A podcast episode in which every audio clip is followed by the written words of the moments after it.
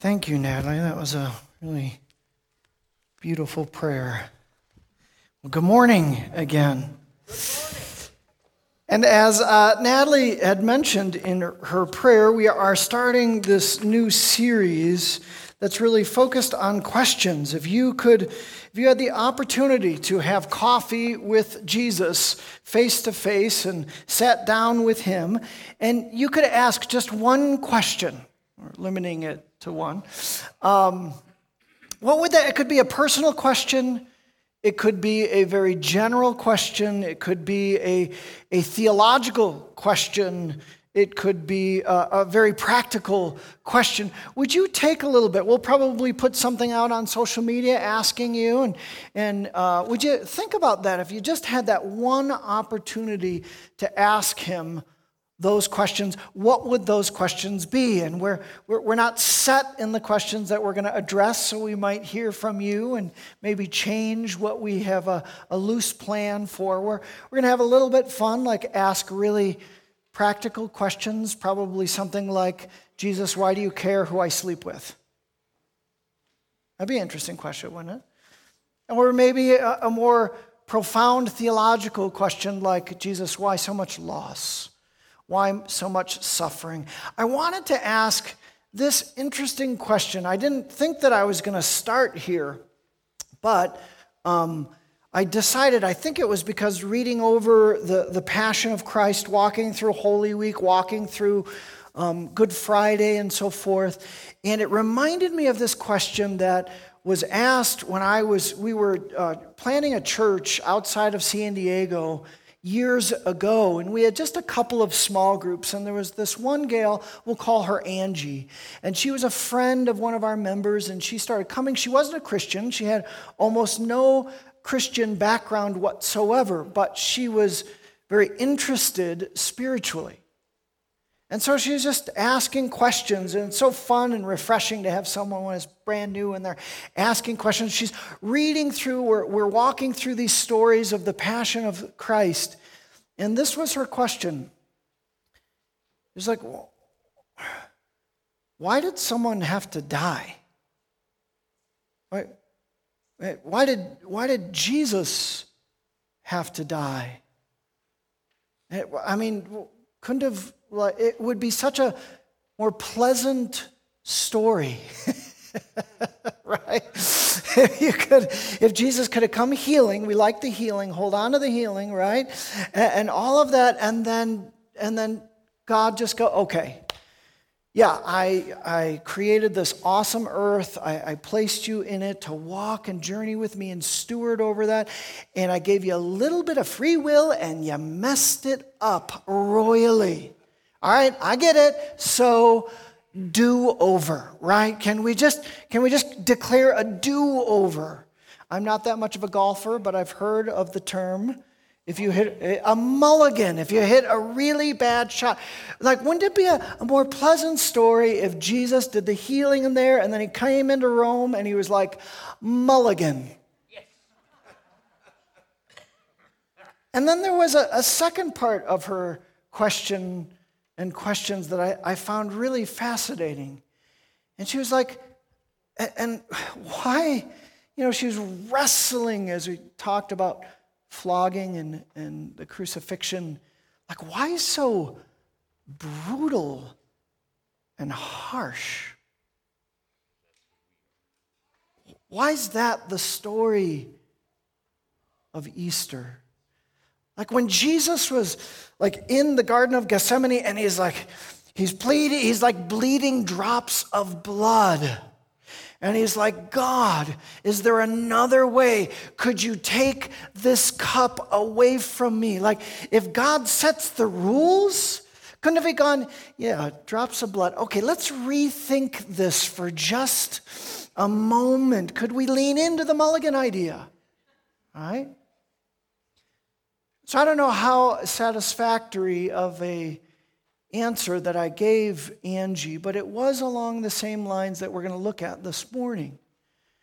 I think to really understand or at least grow in our understanding of, of what that answer might be, is there some key, I would say, biblical context to understand a little bit what was happening around the events of Holy Week and Maundy, Thursday, and Good Friday, and then ultimately the resurrection. That there's some biblical context that I think helps us move a little bit closer to the answer. And what I want to do is, is walk through some of those biblical answers. But before I do, I want to kind of slow read just the, the end, what was really prompting Angie uh, in these questions. I'm going to be reading in Mark 15. We'll have it uh, on the screens for you, but if you've brought your own Bibles, turn to Mark 15. And I'm going to pick it up at verse 12 when Jesus is with Pilate and he's already experienced some rejection and pain, and he is before the crowd. And Mark uh, 15 12 reads, What shall I do then with the one they call the King of the Jews? Pilate asked the crowd. Crucify him, they shouted. Why? What crime has he committed? asked Pilate. But they shouted all the louder, Crucify him.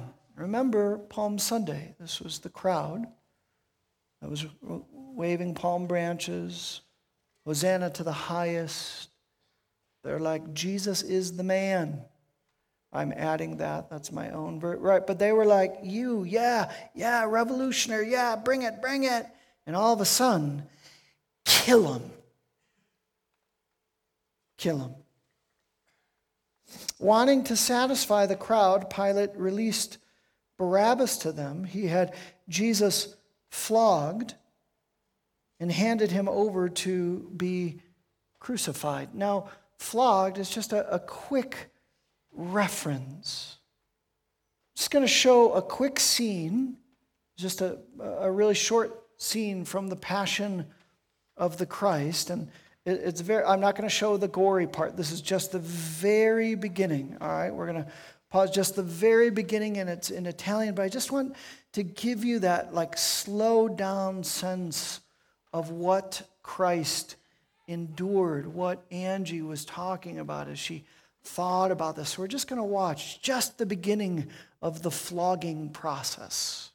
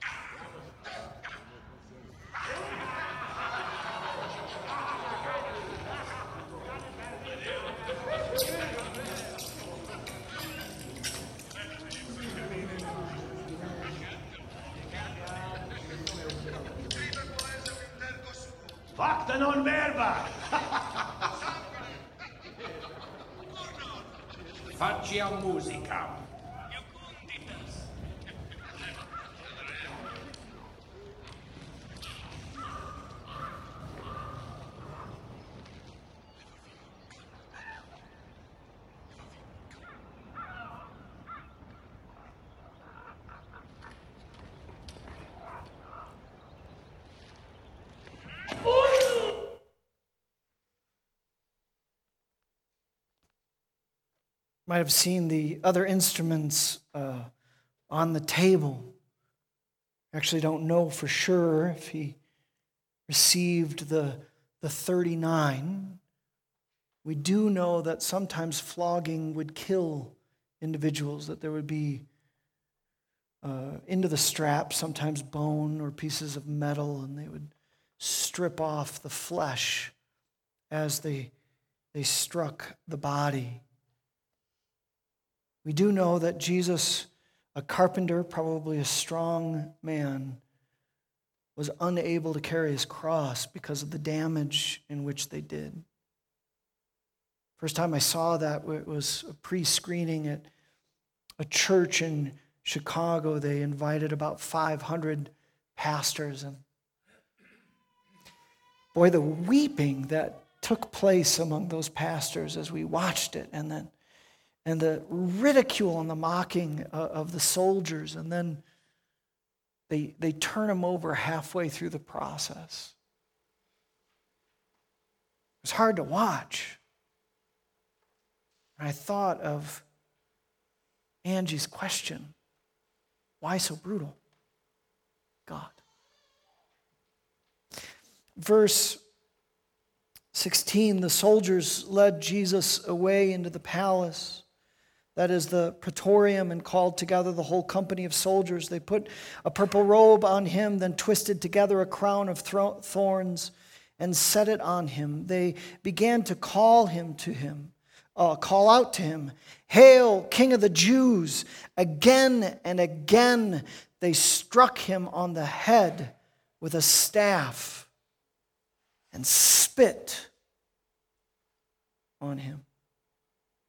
And when they had mocked him, they took off the purple robe and put his own clothes on him. Then they led him to be to crucify him. A certain man from Cyrene, Simon, the father of Alexander and Rufus, was passing by on his way in from the country, and they forced him to carry the cross. They brought Jesus to the place called Golgotha, which means the place of the skull. Then they offered him wine mixed with myrrh, but he did not take it, and they crucified him. You know the story, the, either the palms or, or the wrists or and then in the feet sometimes they could have gone through the through the ankle and the front of the foot to secure it on the cross don't really know for sure how they did it. They crucified him. Dividing up his clothes, they cast lots to see what each would get. It was nine in the morning when they crucified him. The written notice of the charge against him read, The King of the Jews. Would you imagine this moment? Jesus on the cross, and he's got two thieves on either side, and at least one is hurling insults at him. The religious leaders yelling at him and mocking him. The people satisfied with the crucifixion. He sees his mother and, and John the Baptist and Mary Magdalene confused. What's happening? Crucifixion. Uh, you die oftentimes from su- suffocation. As uh, when you spread out the, the arms, your, your body rests on the lungs and contracts the lungs. So you have to you have to push up on the pierced feet to bring yourself up to be able to breathe. And then when you grow too fatigued, you rest back in and it cuts off the oxygen again. And then you have to push yourself up to breathe again. Excruciating pain. When you have no water or food, deprivation sets in, fluid fills the lungs. And then finally, even though the body has a strong will to live, can't push yourself up anymore. And oftentimes that's how people die. It was so excruciating that even the Romans, the harsh Romans in the 400s, declared it illegal because of it, it was so harsh. We'll pick up the story at 33. At noon, darkness came over the whole land until three in the afternoon. And at three in the afternoon, Jesus cried out in a loud voice, Eloi, Eloi, Lama Sabachthani, which means, My God, my God, why have you forsaken me. This Jesus is helping us understand and reflect a little bit. He's quoting Psalm 22 of what was taking place, this forsakenness of him from his own Father. When some of those standing near heard this, they said, Listen, he's calling Elijah. Someone ran, filled a sponge with vinegar, put it on a staff, and offered it to Jesus to drink. Now leave him alone. Let's see if Elijah comes to take him down, he said. With a loud cry, Jesus breathed his last. The curtain in the temple was torn in two from top to bottom. And when the centurion who stood there in front of Jesus saw how he died, he said, Surely this man was the Son of God. I've always seen that as a beautiful confession. And yet I wondered from Angie's perspective, the Son of God. If Jesus was his Son, why so brutal? Why so harsh? Why the humiliation? Why the death? So, again, the, to begin to answer that, I think it's important that we look at key biblical context and want to start with an important concept biblically that we all know but we don't like to talk about. We don't like to talk about it in parties. We don't like to talk about it in our own sense when we're meditating and in prayer, and that is this idea of sin. Sin. You could simply define it as not loving God or others well. If God is the source of all goodness and righteousness and holiness, it's doing what God would not have us do. It's turning away from Him. And I'd like you to think for a moment about the enormity of sin, the gravity of sin. Would you think for a moment and meditate? We'll just spend a little bit of time on this ugly biblical concept. But think for a moment about the depth of sin and its power that sin, we all know, can get a hold of us. It can wrestle us to the ground without mercy. If you've ever struggled with addiction or walked with people in addiction, in particular, you've seen the power of sin over the life of an individual, what it can have. So easily, it can rob us of all the people we love and the things we love. The Apostle Paul talks about sin a lot, especially Romans 7. He talks about the, the depth and the power of sin. Just reading one segment, one verse from that he's saying, sharing about himself. For I have the desire to do what is good, but I cannot carry it out. For I do not do the good I want to do, but the evil I do, I do not want to do. This I keep on doing. We can all go, Yeah, I get it, Paul.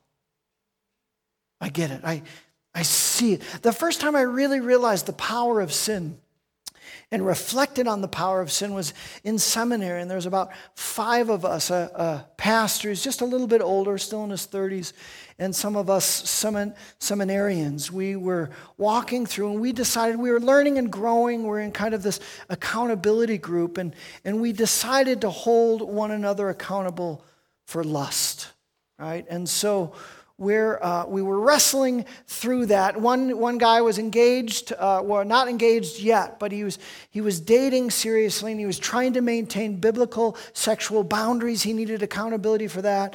Some were, uh, most of us were married, and often we we're focused on our thought life, like how can we help? And I'm going to date myself a little bit, but the uh, internet, you know, the dial up internet, we realized we didn't have it, we, we didn't have lust in our phone in our pocket.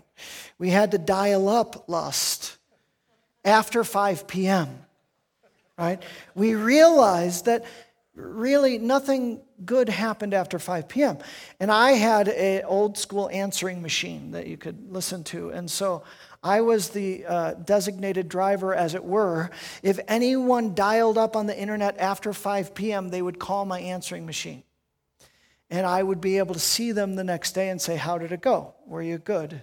did you mess up? There's one of us who had a history that really struggled with pornography, especially on the internet. And so, again, we are accountability. And I thought, what is this thing called sin that has these five guys that you know, they love Jesus. They, they, we've given our lives to him. We, we, in many instances, we have beautiful, life giving wives and healthy marriages, and we just want to serve him. And yet, we have to call an answering machine after 5 p.m. because we realize the, the power and the deception that we, that we need this accountability and confession. What power is this in our lives? Would you think not only about the power of sin, but would you think of the pollution of sin? You see, us five knew that if we left sin unchecked, that it could pollute every single area of our lives. It could take away ministry. It could crumble our marriage and our healthy relationships. That the, the pollution it can touch, there's not a single area in our lives, say maybe the spirit within us, that sin cannot pollute and infiltrate. I often mention some of my favorite words of Jesus these are some of my least favorite words of Jesus. Is it okay that I have least favorite words of Jesus? You'll understand why. Jesus went on, this is Mark 7 20. What comes out of a person is what defiles them. For it is from within, out of a person's heart, that evil thoughts come sexual immorality. He's going to list 12 evil thoughts theft, murder, adultery, greed malice, deceit, lewdness, envy, slander, arrogance, and folly. All these evils come from inside and defile a person. Would you add some more modern and heinous terms to this, like racism and rape? Deception and duplicity, injustice. All of this, would you think not just this past year? Would you think of the generations? Let's just go back 2,000 years to the moment of Jesus. And you take all of that. There is a there's an author who wrote this. He was reflecting and he said, If I wrote down every thought I ever had and every deed I, ever, I had ever done, men would call me a monster of depravity. It was a clear moment. Now, I, I don't know if this correlation works out necessarily in this way. But would you think about all of those generations of that nastiness and the ugliness and include your own sin in that? When Jesus was on the cross, that rested on him. And again, I don't know if it's a correlation, but what I've learned is as I reflect on the passion and the flogging and the mocking and the spitting and the nails and the suffocation, I begin to reflect on the depth of sin, the depth of my sin. And I begin to reflect on the depth of God's love for us. Does the depth of sin correlate to the brutality and the passion of Christ? I don't really know fully, but I, I, I, do know that through that there's a, there's a deepening of thanksgiving and love in return. Now, there's a second important biblical concept that we often miss. We want to go from the love, we want to go from the our sin to the love of God. But this concept is there's a concept in between it, and it's called the justice of God. Really, it's a, a two-part idea of the holiness and the justice of God. Think of, of justice and holiness, of, of doing what is right, uh, righting what is wrong. And if you fail to do, if you have the power to do something to right a wrong and you don't do it, then you are not a just person, right? You are not doing justice. If you are a judge and you don't judge, make a judgment fairly or rightly, then you're not a person of justice. And the question is is God a God of justice or is he not? And if he is a God of justice, this relates to the depth of our sin. The, the biblical revelation is that indeed that is the cornerstone of God's who God is. Think first for about his holiness. This idea Hannah prayed this when she was granted pregnancy and a child. She said in her prayer, There is no one holy like the Lord. There is no one beside you. There is no rock like our God. This idea of holiness, of, of purity and righteousness, that there is no sin within God, and yet also this idea of a holy separation that's included in this idea of holiness. Think of Moses when he saw the burning bush. What did God tell him to do? Take off your sandals. You're on sacred ground. God could not be cannot be in the presence of sin and unrighteousness. In fact, God is also referred to as a consuming fire. And that consuming fire relates to God is holy and holy other, and we are not. And if our sin gets in contact with Him, what happens? Well, we're pretty flammable, aren't we? Now think about this idea of justice. The psalmist said this Your throne, O God, will last forever and ever. A scepter of justice will be the scepter of your kingdom. Because God is a God of justice, he will ensure that the innocent are vindicated and the guilty are punished.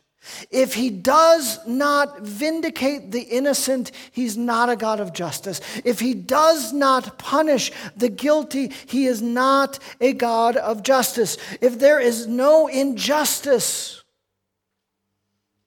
then we feel that in our bones. We go, God, hey, what happened? See, oftentimes we only think about the cross in terms of the perpetrator of sin, what is helpful is if we think about from a perspective of those who have had sin perpetrated against them. And in fact, we really want God to be a God of justice, right? If we're if we're not if he were not, we would cry out. Let's let's imagine for a moment that Mark said something to offend my wife, Kendra.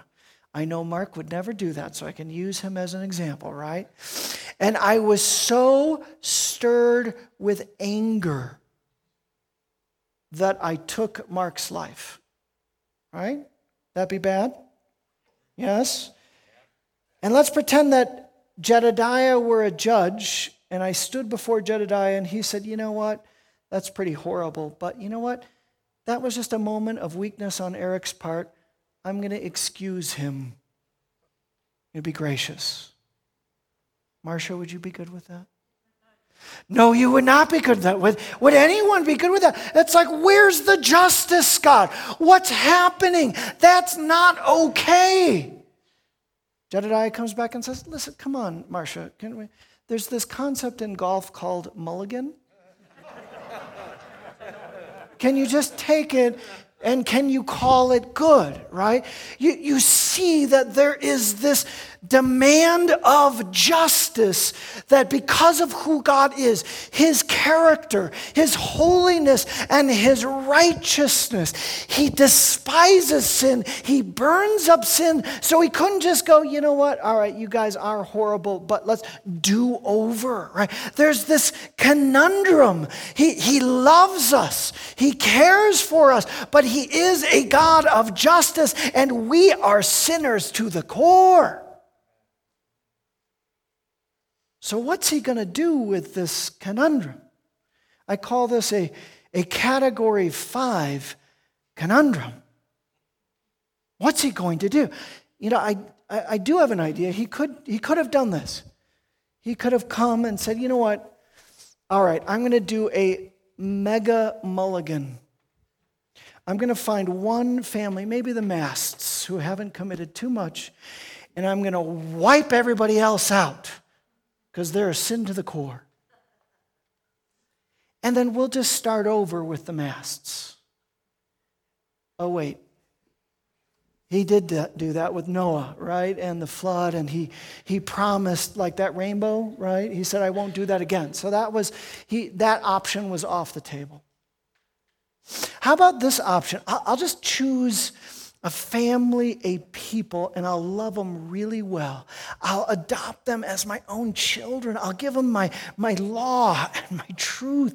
And then they, my law and truth, will overcome their sin. I'll, I'll build in a sacrificial system for when they sin. But then they will live it so well, they'll be a light to the rest of the world. He tried that. What's he going to do? How in the world? Sometimes I think of the gospel in this way it is the nearly inconceivable brilliance of the resolution of love. That on the cross, he mingles his justice and love. And from the cross flows his grace and mercy.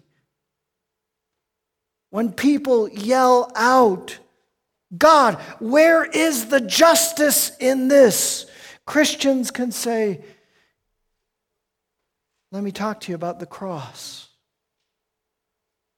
Someone did pay the price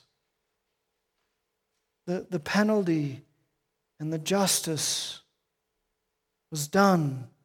When someone says, God, I thought you loved me, where is your love? As Christians, again, we can say, Don't you see the cross as this nearly inconceivable love of the Father?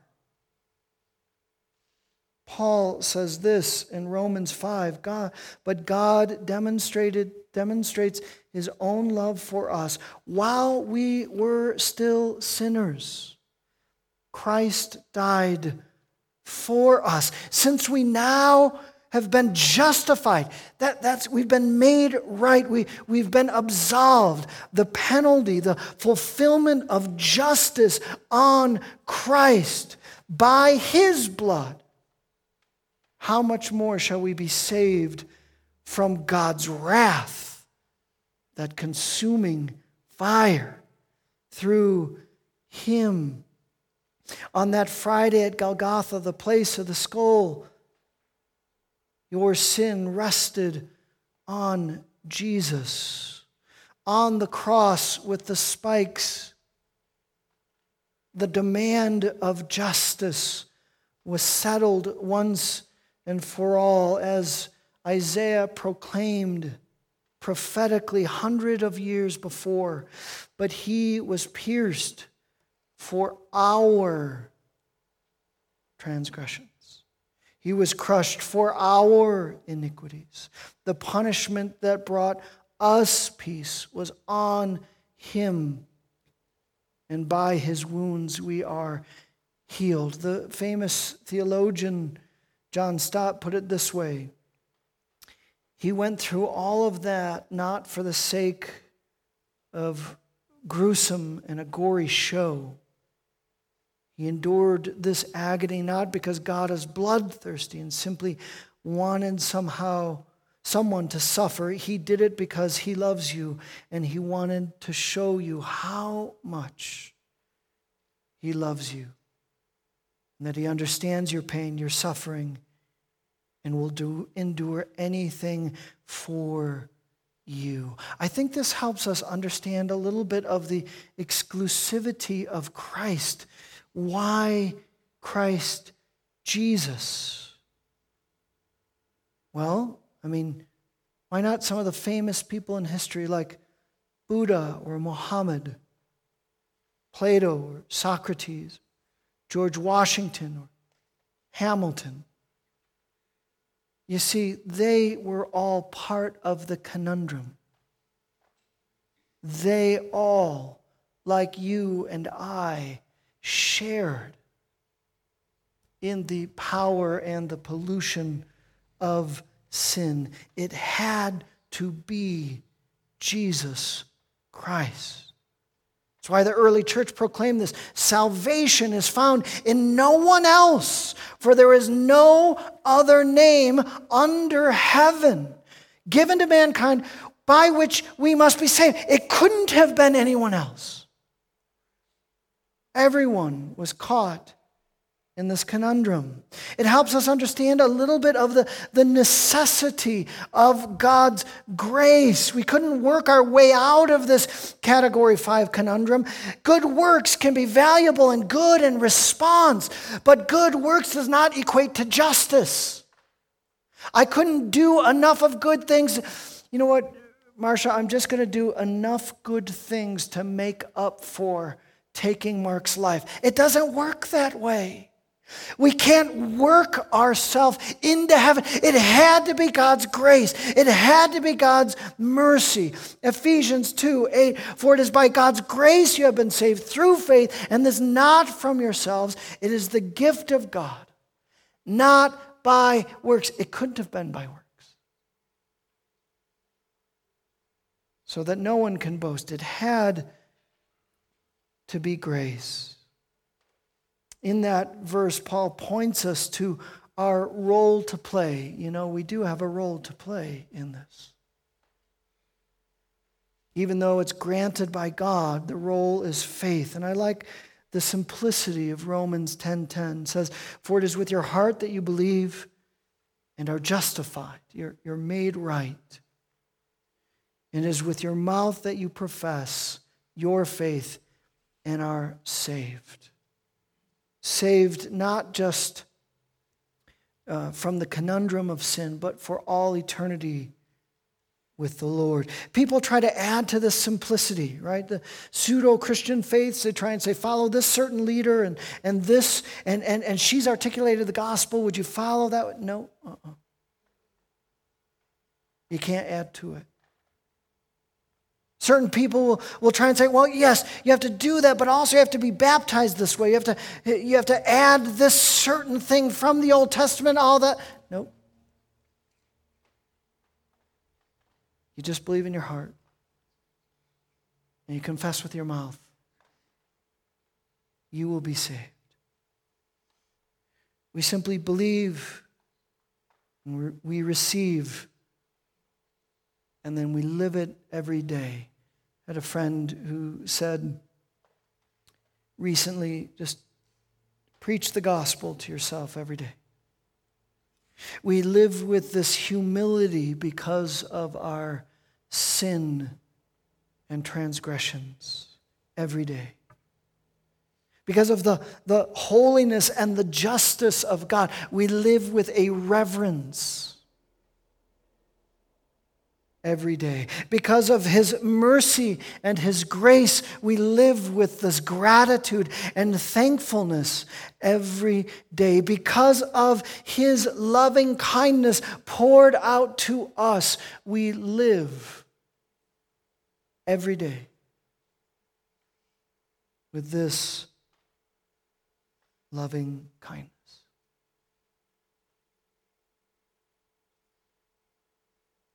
I want to invite the worship team forward and just give us a, a, chance to respond to this. And for some of you, you might have never made that decision to receive Christ, and I'm going to give you an opportunity to receive Christ. Some of you, perhaps you've never understood the, the conundrum quite this way. And you just want to say, God, I, I'm all in. Would you pray with me? Lord, I think of that hymn, famous hymn that says, See from his head, his hands, his feet, sorrow and love mingled down. Did ever such love and sorrow meet, or thorns compose so rich a crown?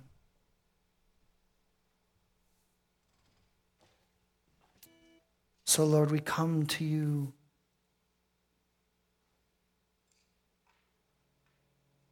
Lord, we come with a reverence, with a humility,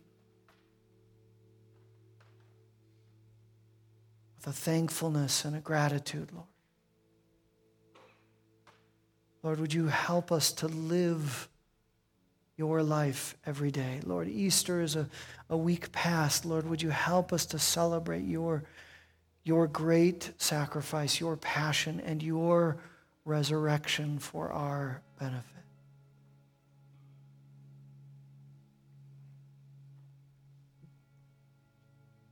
If anyone would like to receive Christ for the first time, I just want to give you that opportunity whether at home or here in the sanctuary. And there's nothing to add to it. It's a believe in your heart, and you confess with your mouth. I'll just walk you through the prayer that you can pray. Lord Jesus, I confess that I am a sinner.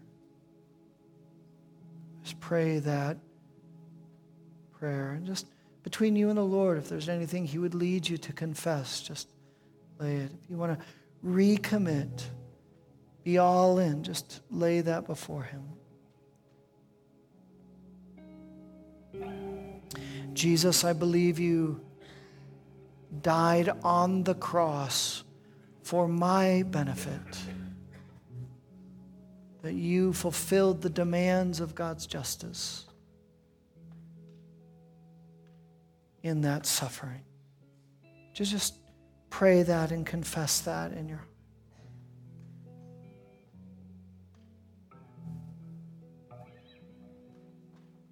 And Lord, I ask that receive your life, your Holy Spirit in me to live this new life of humility and reverence, of thankfulness and love.